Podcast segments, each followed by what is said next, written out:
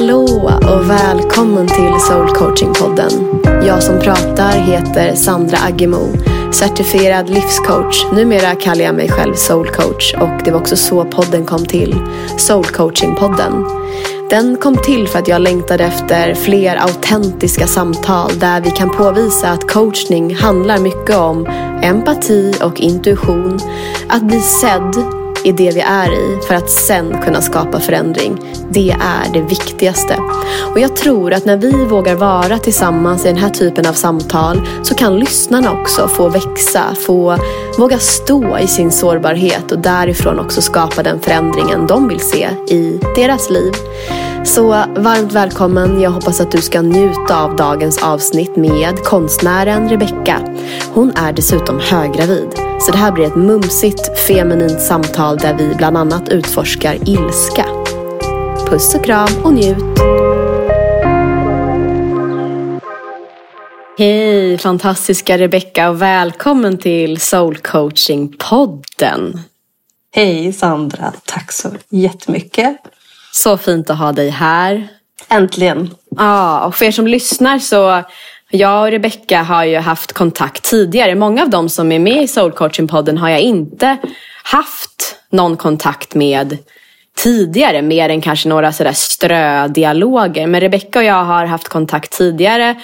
Jag vet inte ens hur vi riktigt, hur började våran kontakt? Minns du det? Var det att jag coachade dig eller var det på något helt annat sätt via Instagram? Du får påminna mig om du minns. Ja, nej men det var väl till att börja med via Instagram på något vis. Ja. Vi kanske hade en, eh, en kontakt i Messenger där.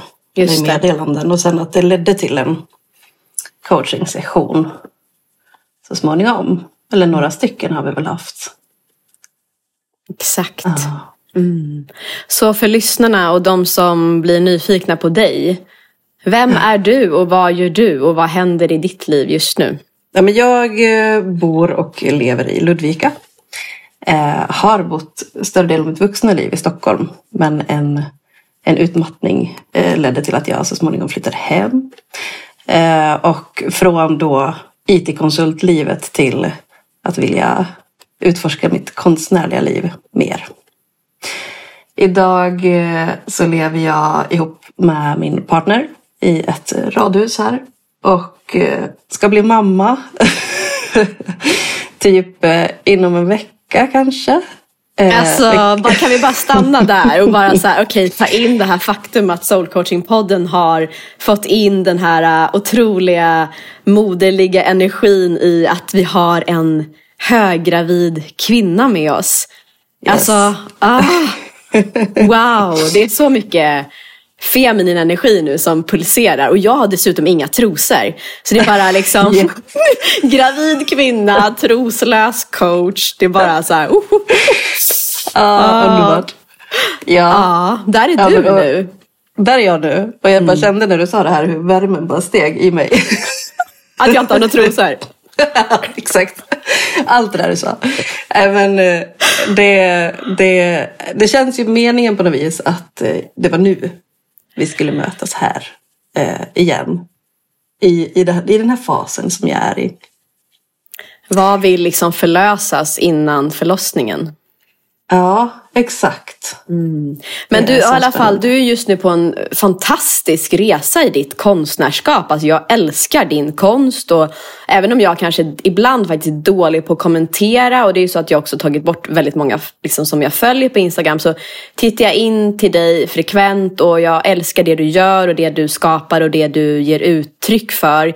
Min upplevelse av dig är ju att du är väldigt viktig, alltså en viktig missionär inom konstnärskapet för att göra konst tillgänglig och och få fler att hitta konst inom sig och få liksom vidga det begreppet. För att jag tänker att konst har så länge varit lite sådär, det är bara för vissa personer, det, det ska liksom vara på ett visst sätt. Och det, men jag upplever att ditt sätt att vara i din, ditt konstnärskap, jag bjuds in, jag känner mig liksom inkluderad. Vad tänker du när jag, när jag lyfter det?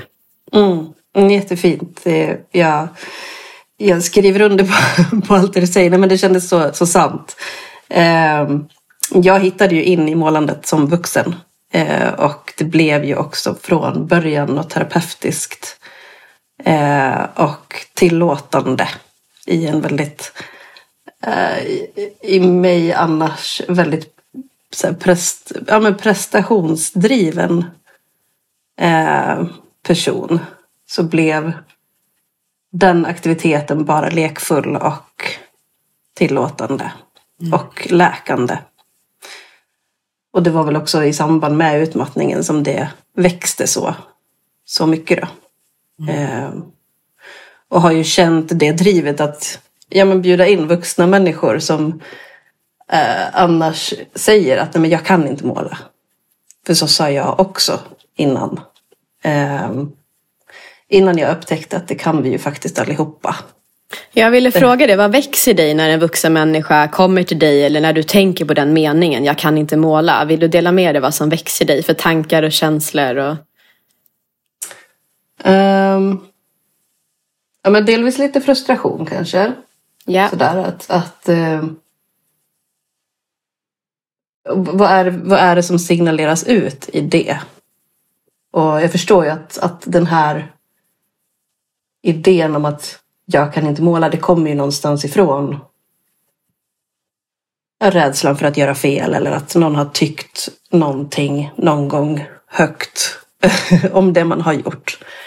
Eh, men också så viktigt att vi signalerar någonting annat gentemot våra barn. Eh, än att när jag, ja, men, om ett barn som är fri, fritt i sitt uttryck får höra en vuxen människa säga jag kan inte måla.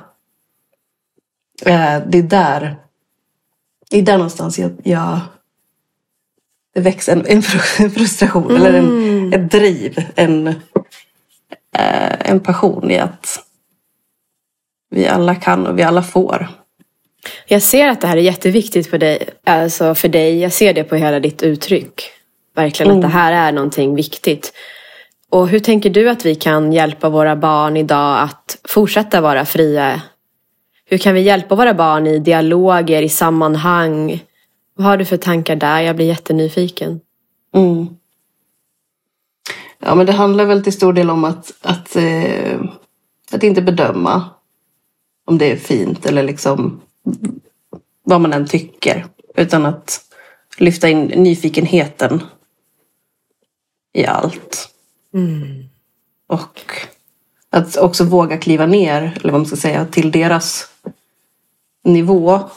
Kliva in i deras värld. Den, den värld som vi har uteslutit oss själva ifrån. Eh, för att vi är vuxna.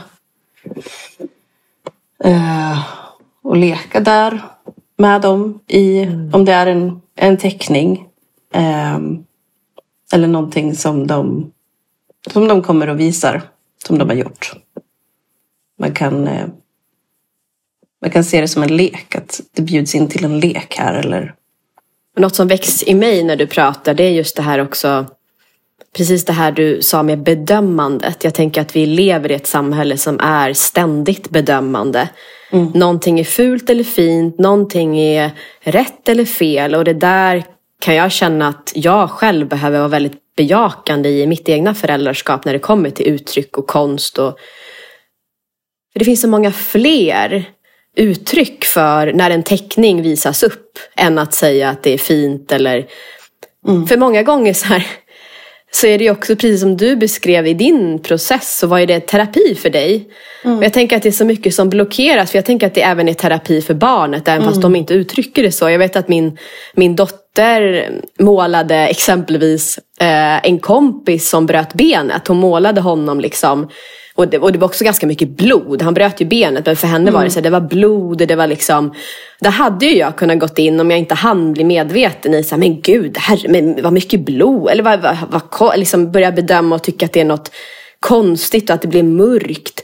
Men att istället säga wow, okej, okay, var det så här du upplevde det? Vad är det där för någonting? Okej, okay, mm. det är Ivar då som han hette och han fick ont i benet. Vad hände sen?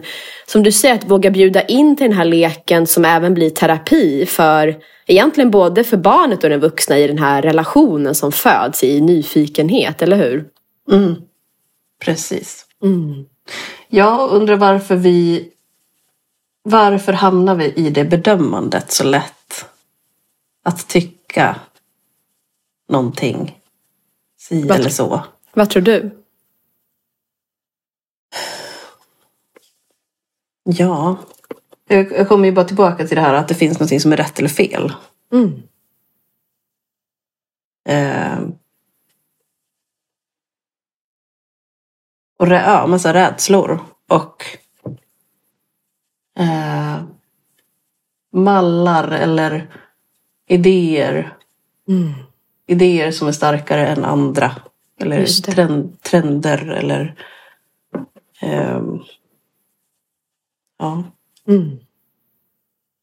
Mm, Den frågan låter vi vila mellan oss och även hos er lyssnare att ta med. Vad är det som gör att både du, jag, vi i samhället har skapat en värld där bedömande är så viktigt? Det kan vi låta få flöda vidare och få utforskas tillsammans. Du Rebecka, varför är du här idag? Vad var det som drog dig till att bli coachad här i Soul Coaching-podden? Varför sa du ja? Vad, vad finns det i motivation? Mm. Ja, men jag har ju lyssnat på alla dina poddavsnitt under hösten här och eh, jag skulle väl säga att jag har fått lika mycket ut av varje avsnitt. Att det är så eh, inbjudande och, och tillåtande och liksom jag har ju coachat av dig förut så att det är ju alltid du också såklart som, som drar och lockar till att våga växa. Eh, och sen så har jag tyckt att ett, ja, men poddformatet är ju väldigt spännande och eh, lyssnar ju väldigt mycket på poddar. Och inspireras mycket. Så att det, ja. Okej, vi börjar i det. Jag, jag fick till mig nu att vi börjar i växande. Du har en mage som växer. Mm. Vad mer växer i dig? Vad, vad är det för känslor? Vad är det som liksom håller på att växa fram i dig? Det kan vara själsligt, tankemässigt. Det kan vara liksom nya versioner av dig. Det kan vara expansion av olika uttryck. Vad är det som håller på att växa fram i dig just nu? Som kanske också ger växtverk som känns jobbigt. Mm. Vad är det som växer fram i dig? Ja, men jag tror absolut lite det vi var inne på i början där. Den feminina energin. Och gränssättning har de senaste åren varit väldigt aktuellt. Ehm, eh, att jag skulle vilja säga att jag, jag har blivit varse eh, people pleasern i mig och krocken i att börja sätta gränser liksom, och vad som händer i relationer och eh, rädslan i mig att eh, inte vara omtyckt eller eh, att eh, såra någon. An- Ansvaret för andras känslor. Just det. Det känns som att där... Och, och i samband då också tänker jag med att kliva in och, och bli mamma nu. Att, att det kommer bli så... Det kommer bli ännu viktigare för mig. Ehm, Varför tror du att det kommer bli viktigare? ja, men för att jag har inte bara mig själv att... eh, Mig själv och mina känslor att ta ansvar över. Och mina behov. Utan det, det kommer en... En till. Eh, som kommer dra, förmodligen dra igång det här ännu mer i mig. Det här behovet. Och eh, ja. Mm. Ja, precis. Där kommer vi till något. Det kommer en till. Det växer någonting i din mage. Det, det kommer någonting ytterligare i ditt liv. En dimension, ett perspektiv. Som kommer med ett, liksom ett väldigt naturligt flöde av att börja sätta gränser. Att börja se till dina behov. Att bli ännu mer bekant med din people pleaser. Att våga titta på den liksom, liksom skuggsidan som ändå finns i det, det beteendet. Så det, på något sätt ser det som, det som en naturlig kraft i dig. Det, det, det, är som den riktningen du ska i. Du vet, hela ditt väsen vet att det här är det du jobbar med. Det här är det som du behöver fokusera på med gränser. Och... Men vad sätter stopp? Om vi tänker att det finns ett naturligt flöde i så här, tsch, att livet vill att du ska in i det här med gränssättning och värna om dig och era behov. Vad är det som sätter stopp? Vad är det som gör att du inte följer med flödet alla gånger? Dit livet vill ta dig. Det jag skulle säga det senaste året, åren har begränsat mig. Det är när, när det har blivit så att jag har uttryckt mina behov, satt gränser och responsen har blivit att jag har sårat någon. Eh, och till och med liksom tagit avstånd eller liksom sagt upp kontakten i princip. Och att det har det har jag ältat och mm. ja, slagit på mig själv. Eller så där, vad, vad, har jag gjort för fel? Eller vad gjorde jag? Vad hade jag kunnat gjort annorlunda? Hur hade, hur hade det här kunnat ja, undgåtts? Mm. Um, och i det så har jag också förminskat mig. Att jag kanske inte har känt mig värdig att kliva fram mer eller eh, ta, ja, men ta plats, växa mer eller mm. utan mer bäddat in mig i en comfort zone. Mm. Så för att förstå dig rätt nu, kan, det kan ha varit så att du kanske har satt en gräns eller uttryckt någonting, ett behov eller liknande. Och så mm. har du upplevelse av att den här personen då kanske också uttrycker att den blir sårad. Mm. Och då växte, vad är det för känslor som väcks i dig där och då när du, när du får bli varse att den här personen har blivit sårad? Vad växer i dig då? Vad är det för känslor? Och hur känns de i kroppen? Ja, men jag känner mig nog väldigt eh, ja, men delvis missförstådd. Eller att... Eller så här jag har ju uttryckt, jag har ju visst stått i min sanning och uttryckt min sanning. Jag har varit sårbar och, och tagit mod till att uttrycka att nu i, i de här fallen så har det varit att jag behöver utrymme, jag behöver lite space. Mm. Eh, jag eh, mår inte bra just nu till exempel. Och, eh, och då när jag har gjort det och jag får då en avvisande reaktion så blir det att känna som att jag jag är inte omtyckt. Det var mm. fult av mig att uttrycka någonting sånt. Eh, Vill du ge ett exempel på hur en avvisande reaktion låter? Bara så att jag förstår. För det är ju liksom en etikett du sätter på personens reaktion. Vill du bara du behöver inte säga exakt i ord, men mer bara ungefär Nej. hur energin är. Liksom, eller vad personen kanske uttrycker. Men det har varit eh, tydliga avståndstaganden och eh, ingen mer kontakt. Mm. Eh, och, eh, Så tystnad bara, bara helt enkelt? Ja, tystnad. Ehm, ja, avståndstagande och tystnad. Vad hade du önskat ju... fått för reaktion? Vad är en perfekt värld? Vad hade du önskat? Nu fick du tystnad. Vad hade du önskat att du fick för reaktion? Jag hade önskat eh, ett förstående och eh, kanske lite nyfikenhet. Eller sådär att man, om personen i fråga då inte riktigt förstår att fråga, fråga eh, mm. mer. Hur, kan jag, hur kunde jag göra det här kanske mer förståeligt för den personen eller eh, berätta om jag uttryckte någonting konstigt eller eh, ja, att det liksom det fanns ju också tillfälle, tänker jag, att lära känna varandra mer än att klippa och gå. Men hur den är så, så kan jag också förstå att det var nog bra att det blev som det blev. Men det har, det har varit de här bitarna som har begränsat mig det senaste året. Så de bitarna som har begränsat dig är andra människors reaktioner helt enkelt? Och, den, ja. och egentligen kanske vi ska dra det steget längre. Att det är dina känslor som är kopplade till den andra personens reaktion. Att de blir väldigt obehagliga.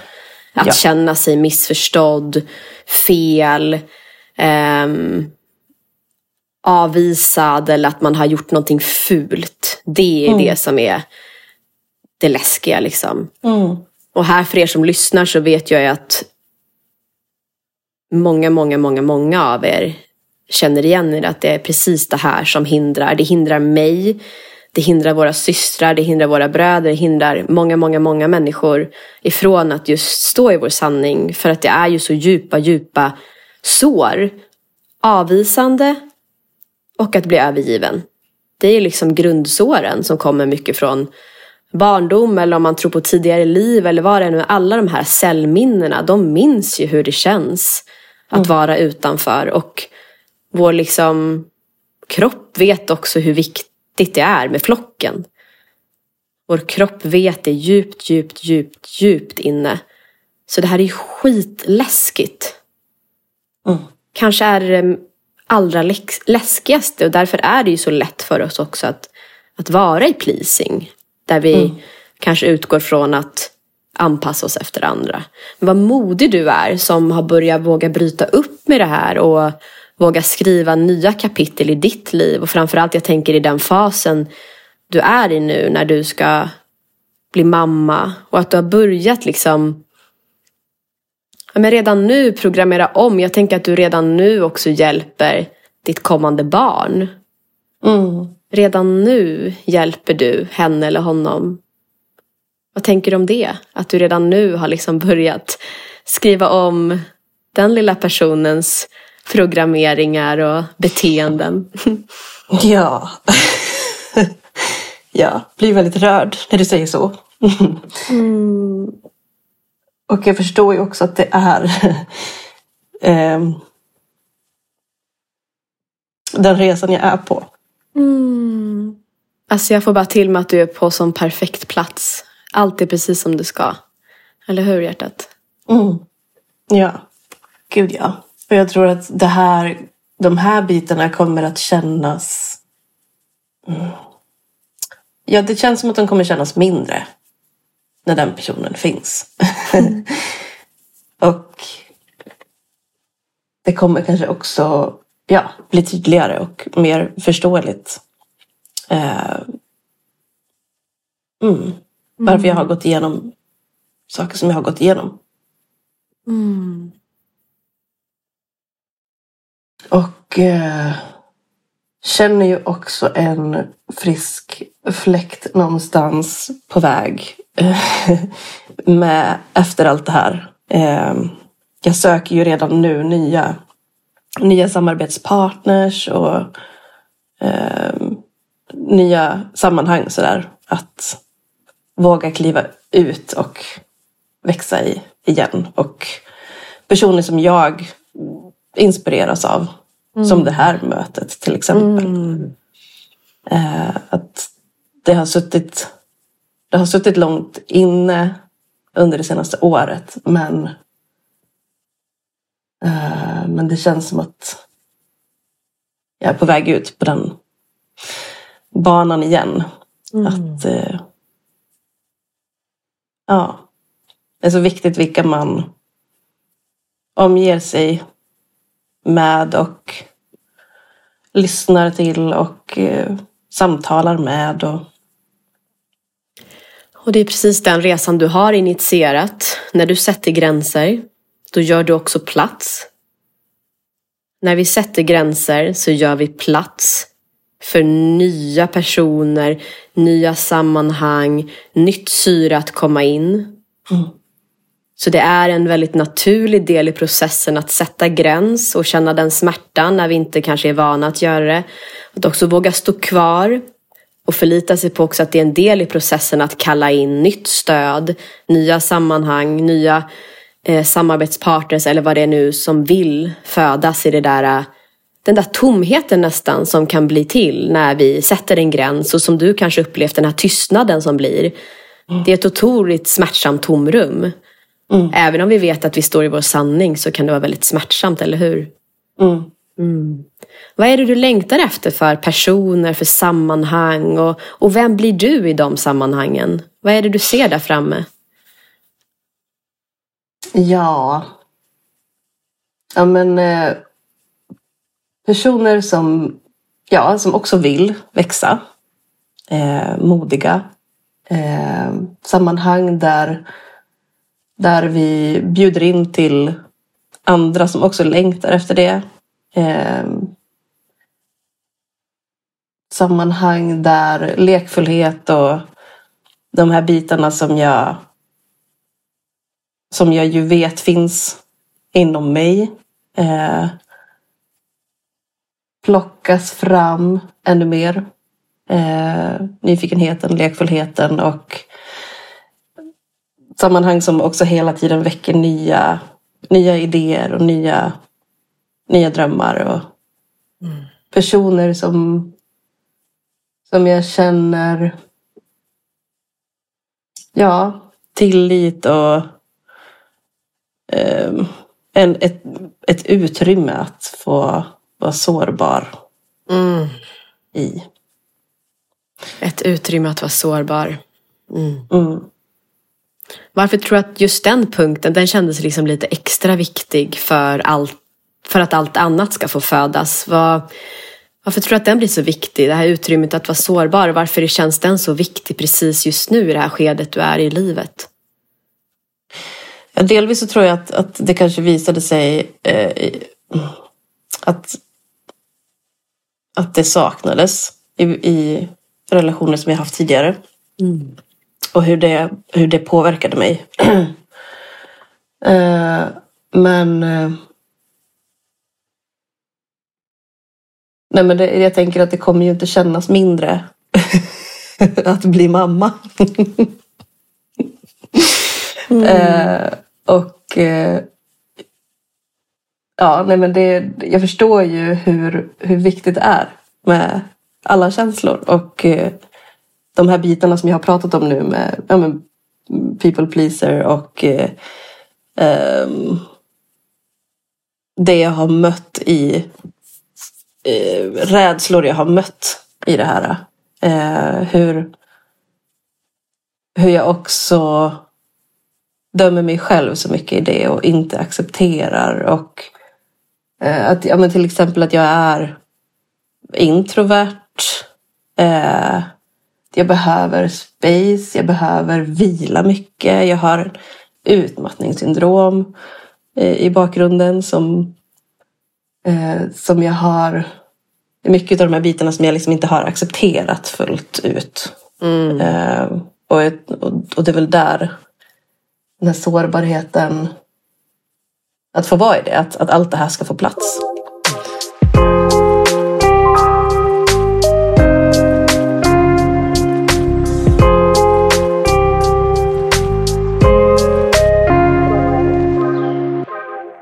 Vad tror du att det kan ge dig framöver? Om vi tänker oss en, ett utrymme där sårbarhet får plats. Och, och, när jag säger sårbarhet, då menar jag verkligen sårbarhet utifrån många, många olika dimensioner. Att sårbarhet är inte alltid våra brokigaste, mest ledsna och liksom geggiga, jobbiga, förtvivlade stunder. Det är även ljuset. Det är även det starkaste, starkaste ljuset i oss. Mm. Att våga låta det skina. Och de hör liksom ihop. Det där mm. mörka hör verkligen ihop med det ljusa. Vad, vad tänker du eh, är är liksom din motivation till? Alltså vad, varför ska vi skapa, varför behöver du det här sårbara spacet i ditt liv? Om vi liksom går in ytterligare i ditt varför. Ja, men det, jag, jag återkommer ju till att hela jag ska få plats. Att jag yeah. inte ska eh, stoppa undan varken det ena eller det andra. Eh, varken det jag tycker är mörkt eller ljust. Mm. Eller att, att utan, ja, men jag förstår ju också att utan det ena så dämpas också det andra. Eller, ja. Eh, att, att våga gå mot ljuset. Och då tänker jag ju på de här människorna som jag inspireras av och eh, våga, våga stå bredvid och och verkligen inspireras. Mm. Och, och likaså våga, våga uttrycka det som är mörkast. Eller lite mörkare ibland. Eh, jag gör ju, jag skriver ju, ritar gubbar och, och skriver saker ibland och det brukar ofta vara sådana här igenkännande grejer. Eh, men där kan jag liksom höra mig själv tänka, äh, men inte ska jag väl vara så här mörk och tråkig och, och skicka ut sån här tråkig energi. Men det är också det är också en del av allt. Av mig, av, av livet. Det är ju liksom inte bara ljust hela tiden. Eh, så att... Ja. Bara våga, våga sända ut mer av allt. Mm. Jag, tror att, jag tror att det är mycket det jag har tystat. Mm. Vilka delar av dig upplever du att du gärna stoppar ner? Finns det några sådana där delar som du känner att du vill ge mer plats? Det kan vara känslor, tankar, uttryck. Jag skulle nog vilja ge mer av allt, men jag tror att det som, det som har pockat på mest, det har nog varit mer lite sorgsna, ledsna, arga. Mm. Ilskan. Ilskan, ja. Eh, Den är nog den som jag har dragit mig mest för. Ehm, Men jag tror också att, att behovet av det har nog vuxit. Eh, Och ju mindre jag gör det desto mer växer det väl. Kanske. Ehm, Men jag har börjat utforska lite i det. Mm. Hur gör du det då? Vill du dela? Eh, jo, nej, men jag har eh, några Instagramkonton. Eh, något lite mer anonymt och sen ett som jag är den jag uttrycker mig för att vara tänkte jag säga men jag skriver ut mitt namn. Mm. Eh, och eh, ja, nej men det, det, det har handlat mycket om det som har varit utmanande det senaste året har också varit att komma in i en, bonusfamilj. Mm. Eh, innan jag har blivit mamma så har jag också blivit bonusmamma. Ja. Eh, vilket också är väldigt eh, svårt så att plötsligt identifiera sig med. Eh, men såklart en roll man växer in i över tid. Mm. Men det har också handlat mycket om gränssättning och, och så. Ja. Eh, nej men det, jag, jag utforskar väl mina känslor i uttryck. Jag ritar ju som sagt gubbar och små teckningar och Mm. eh, skriver citat som känns... Ja men det kan vara tankar eller någonting som jag formulerar utifrån en känsla då. Just det. Eh, som på något det känns befriande att få, få dela. Mm. Och eh, extra roligt när, när det finns igenkänning och eh, att, att vi, ja, man är inte ensam. Just det, att kunna relatera. Och det som växer mig är liksom också att jag ser ju mycket av de här coachingsamtalen. Jag, jag får upp bilder och liksom så blir det som pussel som läggs. Och det jag hör dig säga är ju någonstans att du har sedan en tid tillbaka börjat liksom sätta gränser. Och för mig är, så som jag började jobba med många klienter just när det kom till ilska, det var ju att utforska gränser. För någonstans så är det ju så att ilskans funktion i grund och botten har ju väldigt mycket med gränser att göra. Mm. Nej, det här är inte okej. Nej, jag vill inte. Eh, stopp, liksom. Egentligen är grund, grundenergin i ilska har ju jättemycket med gränser att göra. Mm. Tydlighet, gränser, klarhet. Det här är okej men inte längre. Jag upplever att många gånger när vi förtrycker våra gränser och blir gränslösa, då upplever jag i alla fall att min ilska och många klienter jag jobbar med, att den bara, den bara pyser ut. Alltså den bara puff, puff, liksom. Och det är okej, vi är mänskliga. Men jag kan uppleva att det är en ganska skön känsla att plocka ner den där ilskan och kanalisera in den i sitt liv i form av gränser. Mm. Att ta lite, du vet nästan ta lite kommando och liksom, mm, det här, nu, okej. Okay.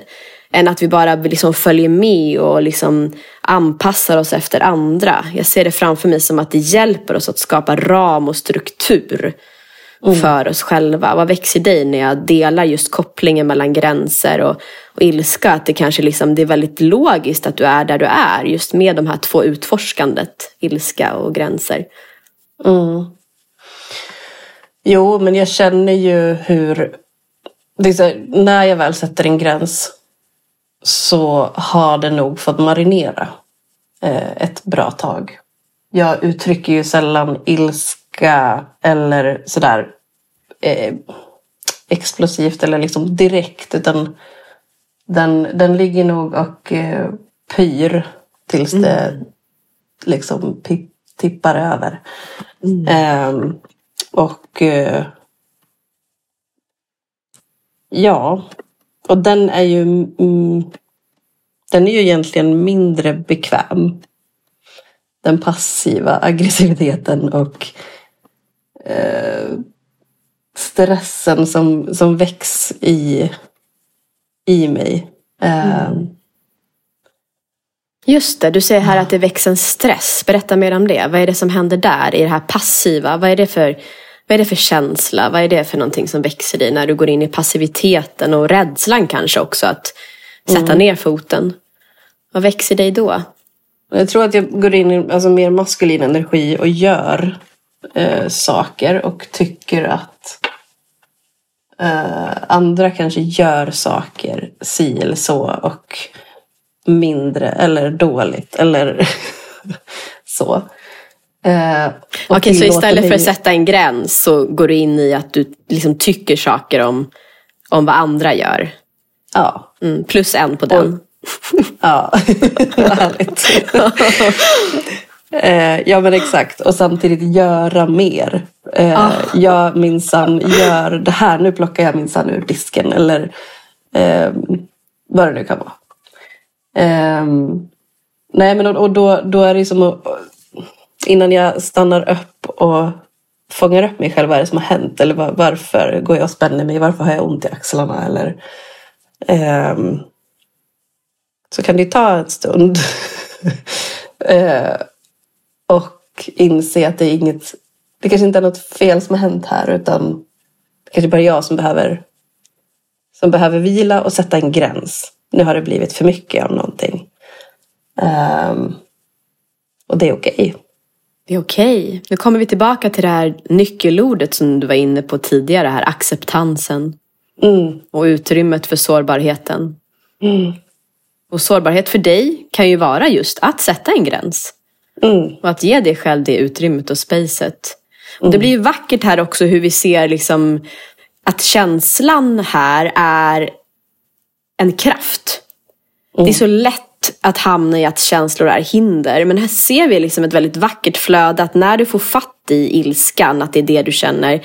Då har den massa att berätta. Den har liksom en mm. berättelse. Så här, dels att den känns på ett visst sätt i kroppen. Och att okej okay, nu känns det så här. Och det är okej okay att jag känner så. Och så när mm. vi har varit med det ett tag. Då kan vi se oj det var ett behov här som blev förbisett. Som jag pissade mm. lite på okej, okay, och det här behovet viskar om att jag behöver sätta en gräns eller be berätta om någonting jag behöver. Och, ah, okej, okay. så helt plötsligt har känslan också omvandlats från det här upplevda hindret som vi kanske vill röja istället för att möta och, och fråga vad är det du vill berätta för mig? Vad har du, och, vad har du att komma med, den här känslan?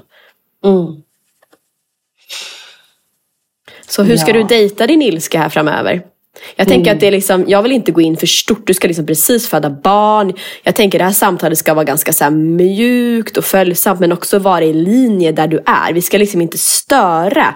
Förstår jag menar? Vi ska inte gå in och störa ett flöde som redan är. Mm. Och du är mm. i det här flödet. Vi, vi plockar liksom inte in någonting nytt utan du är i det här flödet väldigt naturligt.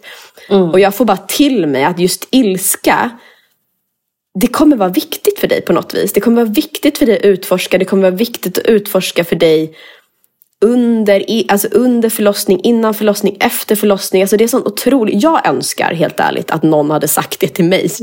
Faktiskt innan jag blev mamma. Mm.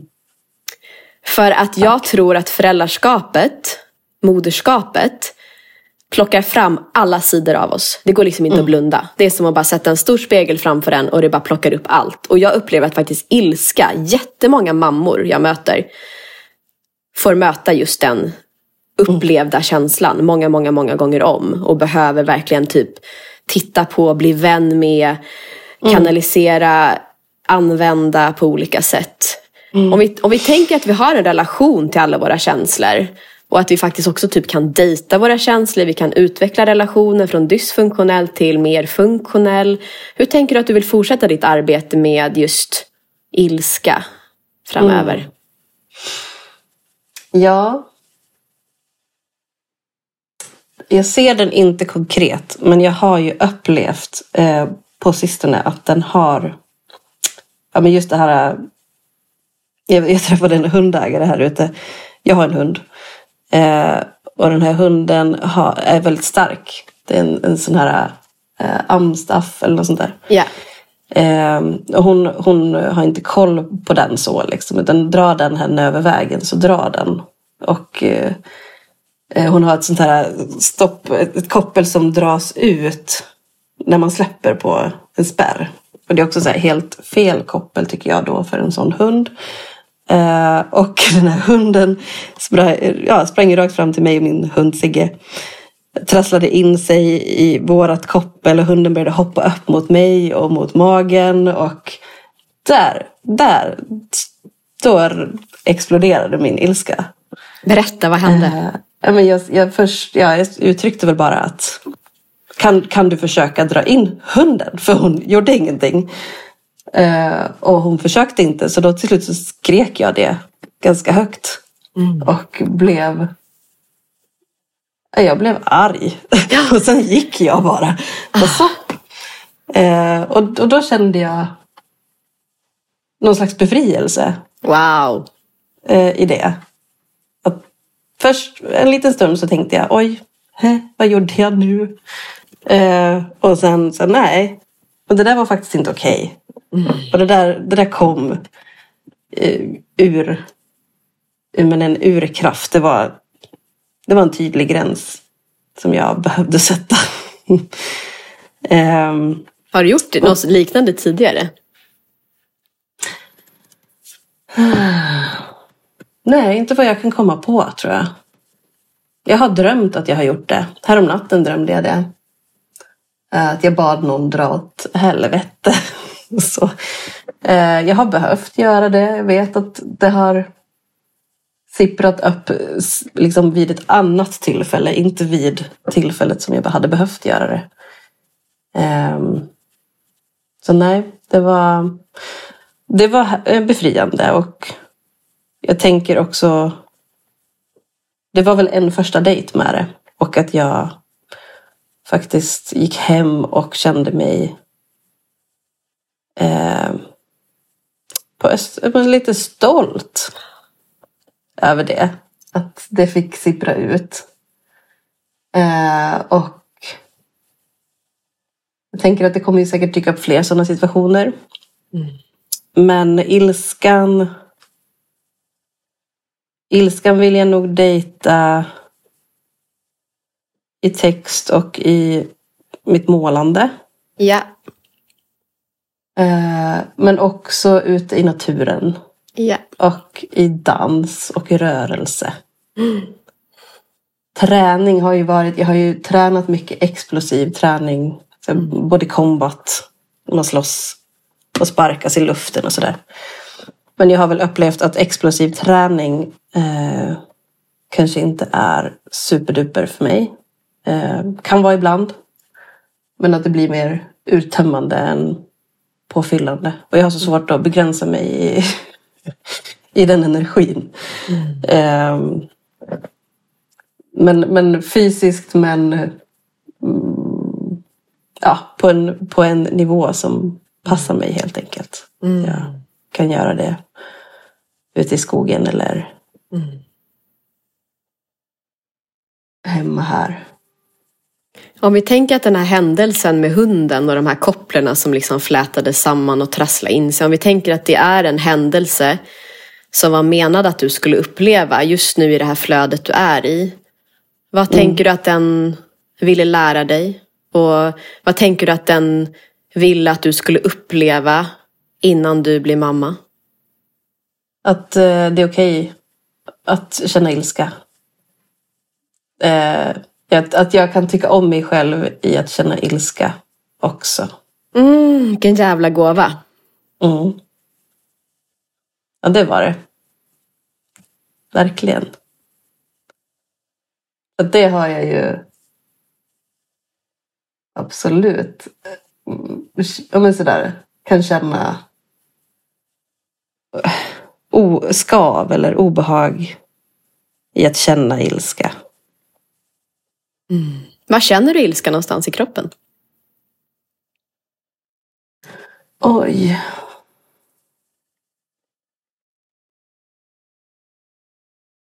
Jag vet nog inte det. Den behöver jag nog dejta.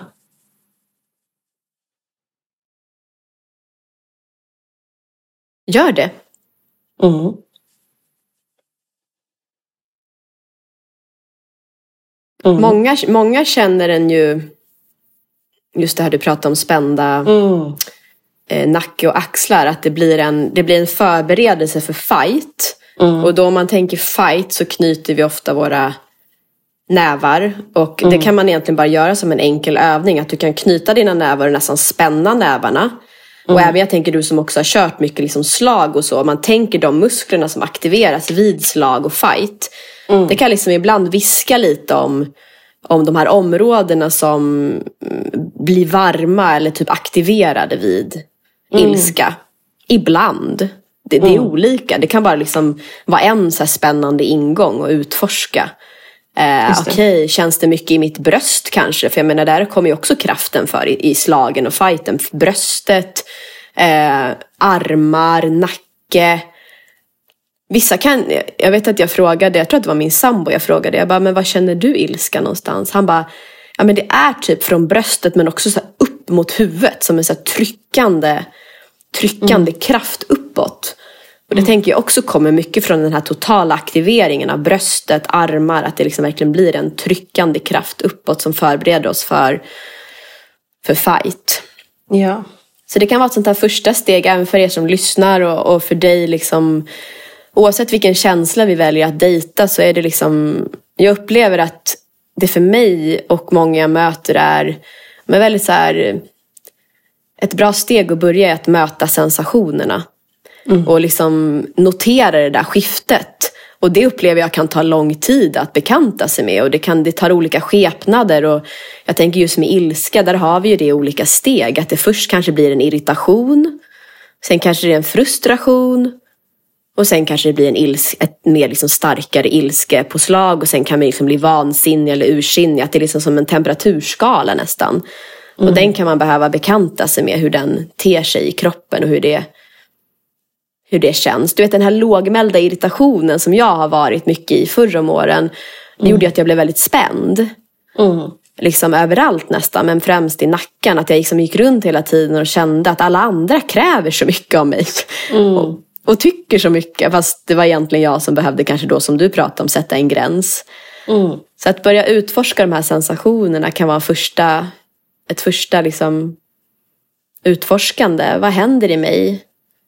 Och då kan man ju till och med ibland behöva backtracka. Det kan ju vara så att du behöver nästan stanna upp igen efter en händelse. Vänta nu, vad hände i min kropp? Eller hur känns... I och med att känslan också sitter i ett tag kan man också behöva liksom stanna upp efteråt. Vänta, hur känns det i min kropp just nu? Mm. Eller i en konflikt, liksom att, och det är ju modigt. Det, det tränar jag ofta på, liksom, att våga stanna upp i konflikten och bara... Oj, nu känner jag mig liksom upprörd eller arg. Mm. Och det här kräver ju verkligen övning och vi är mänskliga och det blir fel och vi gör om och vi provar igen. Och liksom. Men det, det kan vara en fin resa att initiera just det här med att känna hur känns den här känslan i kroppen. Mm. Det är som att du, liksom, du, vill, du kan se det som att du vill lära känna känslan. Du vill dejta känslan och det betyder som du var inne på, du vill nyfiket mm. förstå den här känslan. Mm. Du vill förstå den i nuet, du vill förstå den kanske i dåtid, hur den har liksom tätt sig och hur det har sett ut kanske i din familj med ilska. Och du mm. kanske också framöver vill utforska, hur vill jag använda min ilska? Mm. Så dels acceptansen i nuet, det är okej att jag känner det här, hur känns det? Okej, hur har det sett ut i dåtid? Hur, vad, vad har varit tabu gällande ilska i min familj? Hur har den gett sig uttryck? Okej, och framtiden. Hur vill jag använda och hur vill jag kanalisera min ilska? Mm. Vad tänker du om det? Ja, men nu när du, när du pratade om det så slog det mig ju att efter den här situationen med hunden så minns, så kom jag ju hem och hade, var liksom, det var ju mycket i kroppen. Och jag visste inte vad jag skulle ta vägen och min sambo var inte hemma. Så att jag hade liksom ingen att, att ventilera med. Eh, då slog jag ju på musik och dansade. Eh, och jag tänker att det är väl precis det. Eh, att det, det, blev så starkt där. Att det blev så tydligt för mig att nu behöver jag göra någonting i kroppen. Eh, för att det här, det här har fastnat liksom. Mm. Och att det kanske också är därför det blev en så bra upplevelse i mig ändå. Eh, att den inte fick stanna och eh, fastna i något mm. som växte. Eh, så ja, att, att vara nyfiken på känslor och plocka in rörelsen i den. Det kan också bara vara att gå på en promenad. Eh, just att så här, nu, nu är det något skav eller mm.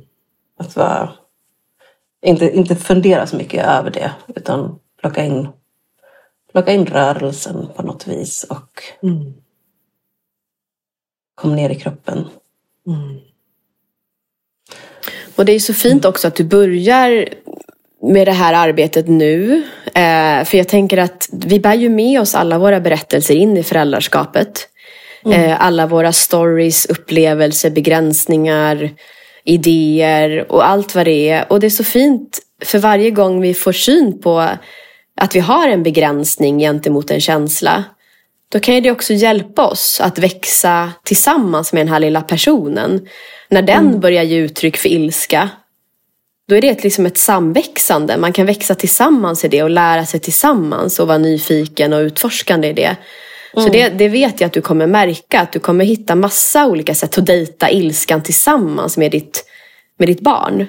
Mm. Hur mycket kan jag liksom bara vara här bredvid mitt barn när hon eller han är arg? Mm. Kan jag andas samtidigt? Vad händer i mig när mitt barn blir argt? Där blir det liksom ett det blir en resa ni gör tillsammans och ni lär er och ni begår misstag och ni, ni växer tillsammans genom att mm. möta de här känslorna ihop. Eller hur? Ja. Om du fick säga någonting till ditt ofödda barn om ilska, vad skulle det vara? Ja, att det är helt okej okay att känna ilska precis som, precis som glädje eller alla andra känslor. Mm. Och eh, Ja. Det är inget, att det är inget farligt. Um, och att det är vackert. Mm. Tack för det. Tack. Vad tar du med dig från dagens samtal som vi har haft tillsammans här? Är det någonting som har landat lite extra väl eller någonting som du känner att du vill ta med dig vidare ut från det här samtalet? Mm. Ja, men det, är, det handlar ju väldigt mycket om känslorna och eh, det här vi pratade om sist med känslorna och, och rörelse och eh, att det är det är tuffa saker man får gå igenom eh, för att vi ska lära oss. Eh, och att det är okej okay att känna. Mm. Alla känslorna. Mm. Men jag väldigt, vi känner väldigt mycket kring ordet rörelse bara. Ja, ehm, rörelse. Och att det går att plocka in i, i så många olika former. Och även när man målar eller eh, skriver eller lagar mat eller vad man än gör så Mm. Eh, rörelsen. Rörelsen och att våga kliva ut och eh, göra det som känns mindre bekvämt. Mm. Eh, är också en rörelse, tänker jag. Att inte stanna. Mm. Finns det någonting du vill påminna dig själv om kommande kvartal kan vi ta för att liksom bryta ner? Vad, liksom, vad känner du du vill ta med dig in i januari, februari, mars här den här första tiden som förälder och vad vill du påminna dig själv om och ta med in i det här kapitlet? Ja men att, eh, att känna att känna ilska, frustration eller mm. eh, irritation. Känna, känna allt det som känns svårt. Eh, mm. Eh, för att ge, ge mer plats åt det som känns lätt. Att också ja, våga synas. Mm. Eh, att våga ta plats åt alla håll. Ja. För att skapa det här sårbara utrymmet som du längtar efter. Ja. Så behöver du såklart också ge dig själv utrymmet först och främst att vara i det där, de där alla uttrycken. Eller ja, hur? Mm. Precis.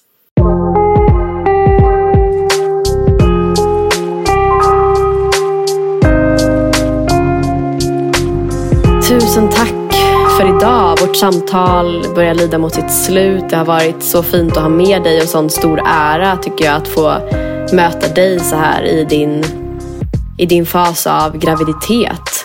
Um, tack, tack, tack och tack till alla som har lyssnat. Och mm, jag önskar dig Rebecka en fantastisk initiering in i föräldraskapet med allt vad det innebär. Det här sårbara utrymmet av mörker och ljus och alla dess känslor som kommer med. Tack för dig. Mm, tack för dig Sondra. Tack för den här fantastiska möjligheten och din ljuvliga podd. Mm. Okej hörni, vi hörs nästa gång. Puss och kram.